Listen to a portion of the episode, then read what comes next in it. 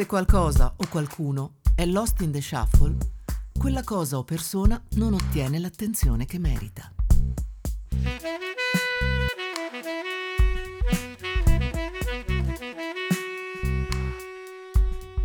Quante volte si sono dimenticati di noi come fossimo Kevin McAllister?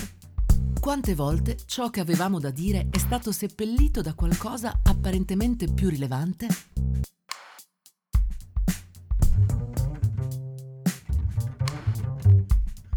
Lost in the Shuffle sono tutte le storie nel jazz che abbiamo bisogno di ascoltare.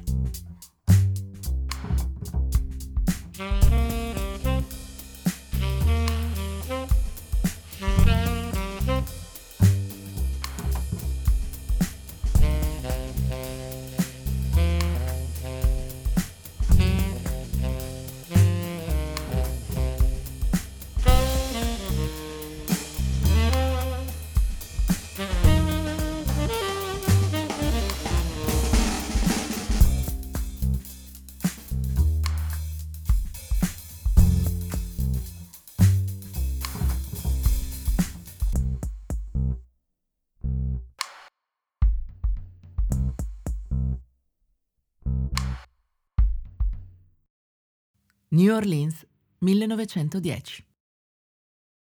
L'etichetta è quella cosa che ti attaccano addosso e che non ti levi più.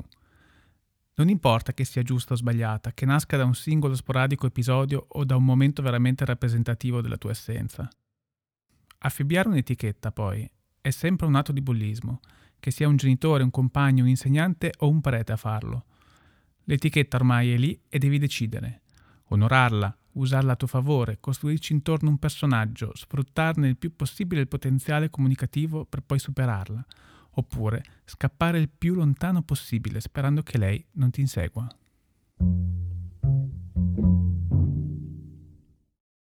Freddie Keppard era famoso per avere un orgoglio smisurato, una smodata apparente fierezza e uno spirito profondamente arrogante. Scalatore dell'Olimpo delle cornette, dissero di lui. Chissà quale fu il giorno in cui qualcuno per primo disse questo di lui. Chissà quale fu il momento. Freddy era un cornettista. Nella sua famiglia tutti suonavano. La madre suonava il mandolino, il fratello Luis la chitarra, il padre strimpellava il pianoforte. Non avevano un soldo, ma l'educazione alla musica era fondamentale per una famiglia della Creole of Color, la comunità di ex coloni europei di downtown a New Orleans. Freddy lottava con questo, Voleva solo diventare il più bravo, guadagnarsi da vivere facendo quello che più gli andava di fare, suonare.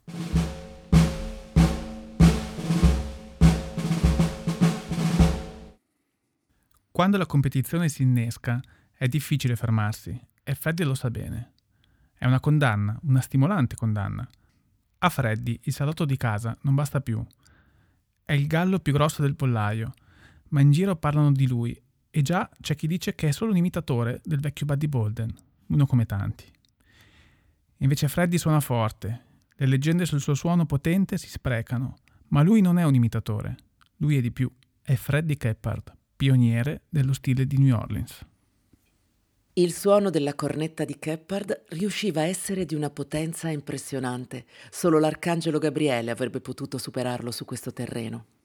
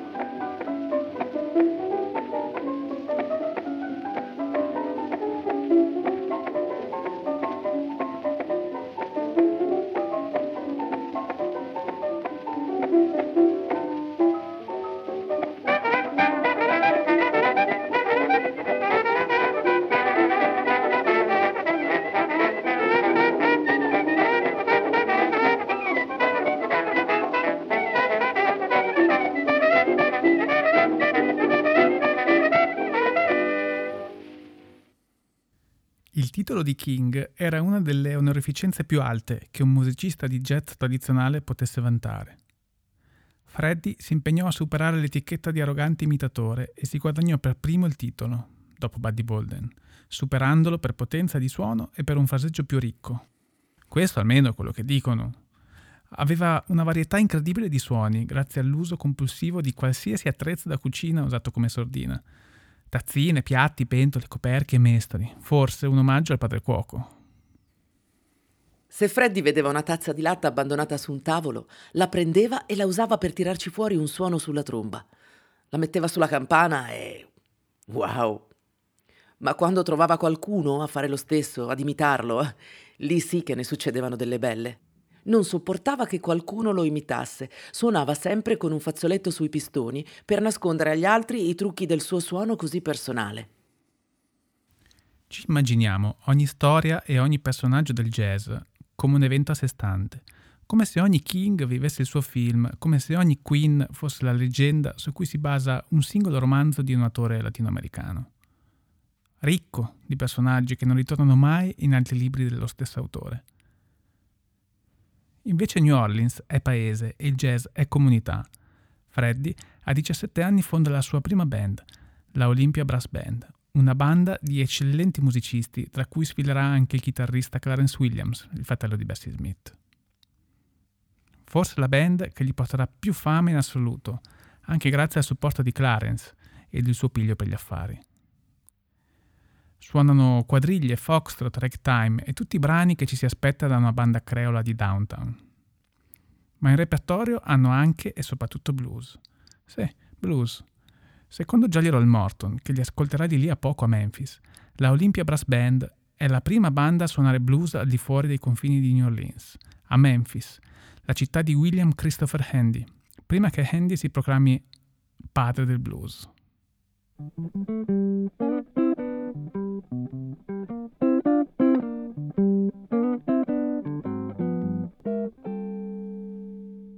Le rivalità razziali a New Orleans sono sempre state molto limitanti.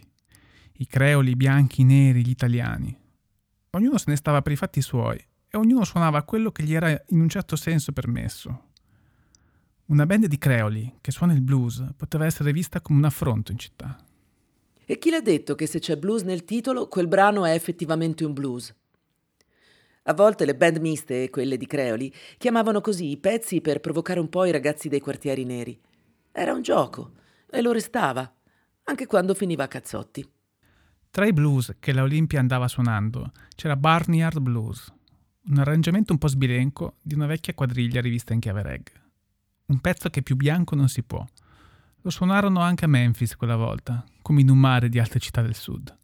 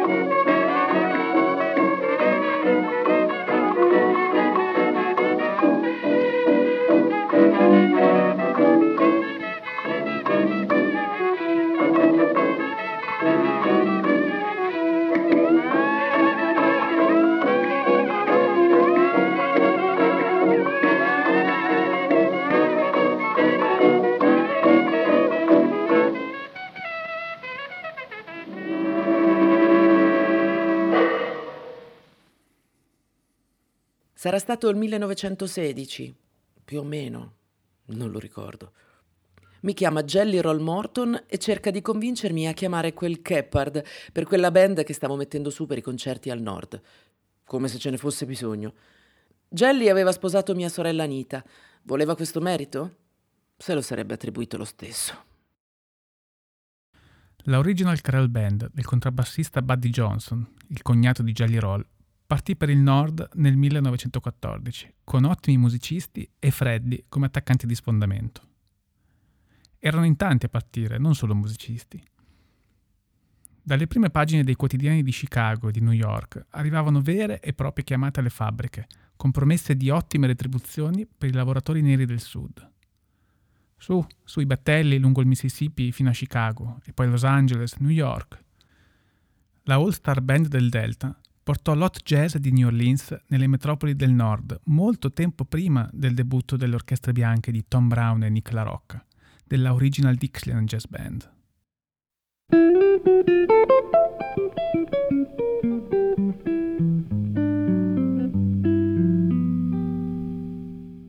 A Chicago in quegli anni c'era una sola band che riempiva letteralmente di ballerini i Royal Gardens fino ad esplodere. Era la Original Creole Band di Johnson e Keppard. Una musica trasgressiva ed energica, la musica giusta per rappresentare una nuova comunità nera che in quel periodo lotta per strappare più diritti che riesce, in una città non propriamente preposta all'accoglienza.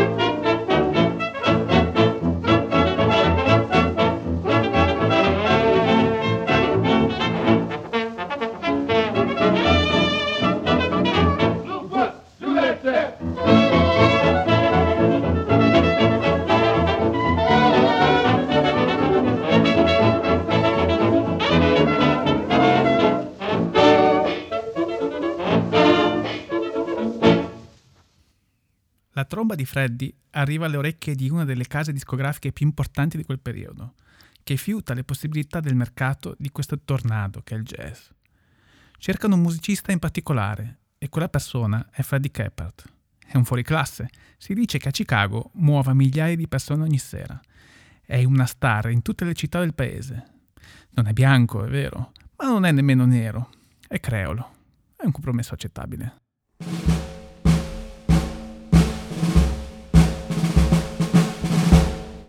La Victor contatta Keppard nel 1916 e gli offre 25 dollari per incidere un disco nel loro studio di New York. Non un disco qualsiasi, il primo disco di jazz mai inciso. La possibilità che Baldi Bolden non ha mai nemmeno immaginato, il sogno che sarebbe diventato di molti in quel periodo. Ma Freddy rifiuta. Qualcuno dice che aveva paura che gli rubassero le idee, le frasi ed i pezzi e che secondo lui nessuno lo avrebbe pagato per suonare quando avrebbe potuto comprare il disco una volta e per sempre. Qualcun altro dice che considerò la paga troppo bassa, rispondendo quei soldi me li bevo in un giorno, andate a quel paese. 25 dollari per lui, 15 per gli altri musicisti e nessun diritto sulle vendite gli parvero offensivi. Voglio lo stesso trattamento che riservate a quel cantante italiano, Enrico Caruso, se no non se ne fa niente.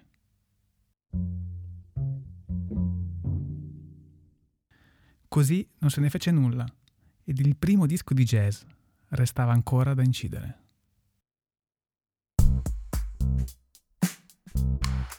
Avete ascoltato Lost in the Shuffle.